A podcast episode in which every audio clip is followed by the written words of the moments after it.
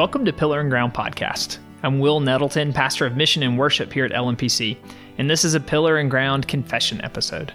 In our confession episodes, we seek to understand and apply the truths in our Westminster Confession of Faith. And this week, we turn our attention to paragraph 4 of chapter 8. If you've been with us the last few weeks, you'll recall chapter 8 is about Christ, the mediator. And paragraph 4 that we're looking at today focuses on that office of Christ as our mediator. 1 Timothy 2 5 tells us there is one mediator between God and men, the man Christ Jesus. But what does it mean that Jesus was our mediator? If you remember our discussion of covenants in chapter 7, you may remember that we talked about Jesus being a second Adam, as Paul uses that language both, both in Romans and 1st and 2nd Corinthians. Adam was our representative in the covenant of works, where God promised him and his posterity life for his personal, perfect, and perpetual obedience, and death to him and his posterity if he disobeyed. And of course, we know what happened in Genesis 3. Adam sinned, and because he was acting as our representative, we all fell in him and with him. So we were left with the problem how can we have a relationship with God when he is holy and we are sinful, when the terms of the covenant have been broken? And the answer we found out in our study of chapter 7 is that God, in his kindness, instituted another covenant, the covenant of grace. And he offered us a new representative in Jesus who can keep the covenant in the way that Adam did not. He will perfectly obey the law. He will die the death for our failures to keep the law so that we can be in right relationship with God. In short, he will be our mediator. And so, paragraph four unpacks what all that entails. What did Jesus have to do to mediate between God and us? So, let me read paragraph four, and then we can unpack it together. This office the Lord Jesus most willingly undertook and in order to discharge its obligations, he was born under the law and perfectly fulfilled it. He endured most grievous torments in his soul and most painful sufferings in his body. He was crucified, died, and was buried. He remained under the power of death. Yet his body did not undergo decay, and he arose from the dead on the third day with the same body in which he had suffered. In this body he ascended into heaven, where he sits at the right hand of his Father making intercession, and he shall return to judge men and angels at the end of the age. So, this paragraph begins by pointing out that Jesus most willingly undertook this office of mediator. It's important to say that because no one made him do it. Jesus says in John 10, For this reason the Father loves me, because I lay down my life, that I may take it up again. No one takes it up from me, but I lay it down of my own accord. I have authority to lay it down, and I have authority to take it up again. This charge I have received from my Father. Brian pointed out in his episode on, on paragraph 1 of chapter 8 the language of it pleased God to appoint Jesus as our mediator. And here we find that it pleased Jesus to accept that appointment. We cannot say it enough. Look at how much God loves us. The Father is pleased to send the Son. The Son willingly comes, all for the joy set before him. He endured the cross. And so the confession says that Jesus willingly undertook this office of mediator. And from there, it actually begins to unpack all that Jesus does to fulfill the duties of that office. So it says, in order to discharge its obligations, he was born under the law and perfectly fulfilled it. So, what that means is that Jesus willingly subjects himself to the terms of the covenant. Galatians 4 4 reads, But when the fullness of time had come, God sent forth his Son, born of woman, born under the law, to redeem those who were under the law, so that we might receive adoption as sons. Being under the law means that Jesus must personally, perfectly, and perpetually keep every part of it, just as Adam was supposed to. And this is actually, I think, something we should marvel at because we also have to remember who Jesus is as the second person of the Trinity, that he is also the author of the law He's the one above it all.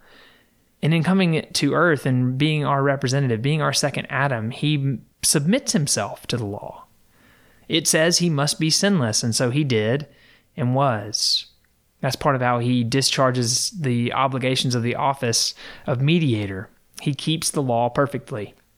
So Hebrews 4:15 tells us, "For we do not have a high priest who is unable to sympathize with our weaknesses, but one who in every respect has been tempted as we are, yet without sin. If you've been with us on Sunday mornings, or perhaps if you've been keeping up with our current sermon series in Deuteronomy, you know we just finished our study of the Ten Commandments. And if you have been listening to those, you know how deep each of those commandments go, how difficult they are to keep in thought and word and indeed every moment of your life. And the Bible tells us that Jesus did that. From the moment he was born, he loved the Lord his God with his whole heart, soul, mind, and strength, and his neighbor as himself.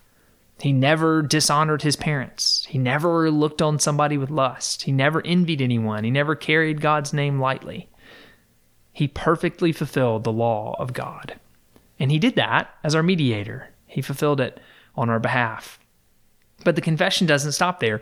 Jesus didn't just live the perfect life of obedience that we failed to live, he also suffered the penalty for our failure to keep it, even though he himself never failed to keep it.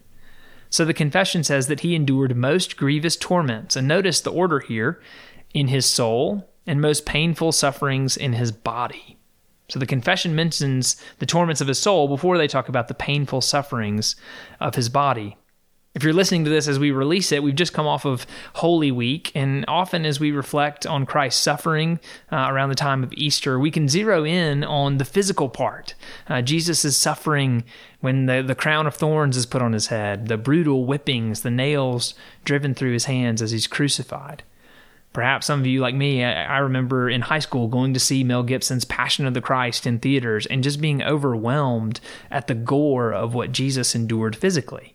And to be sure, I mean, he, he really did. He suffered an awful death. There's no question that he suffered immense physical pain and that he did that too, all for us. But the confession rightly notes that it's important to realize there was a deeper suffering happening, what the confession calls the most grievous torments in his soul. Long before the physical torments began, Jesus had begun to experience the weight of the penalty for our sin. Matthew 26, 37 tells us as he enters the Garden of Gethsemane with his disciples, he says, it says, And taking with him Peter and the two sons of Zebedee, he began to be sorrowful and troubled. And then he said to them, My soul is very sorrowful, even to death. Of course, it's actually at this moment that he asks the Father if the cup can pass from him, if there's any other way. Nevertheless, not my will, but your will be done. And we know from Luke's gospel that at this point he begins to sweat blood in his anguish. What is happening? Why is Jesus experiencing all of this?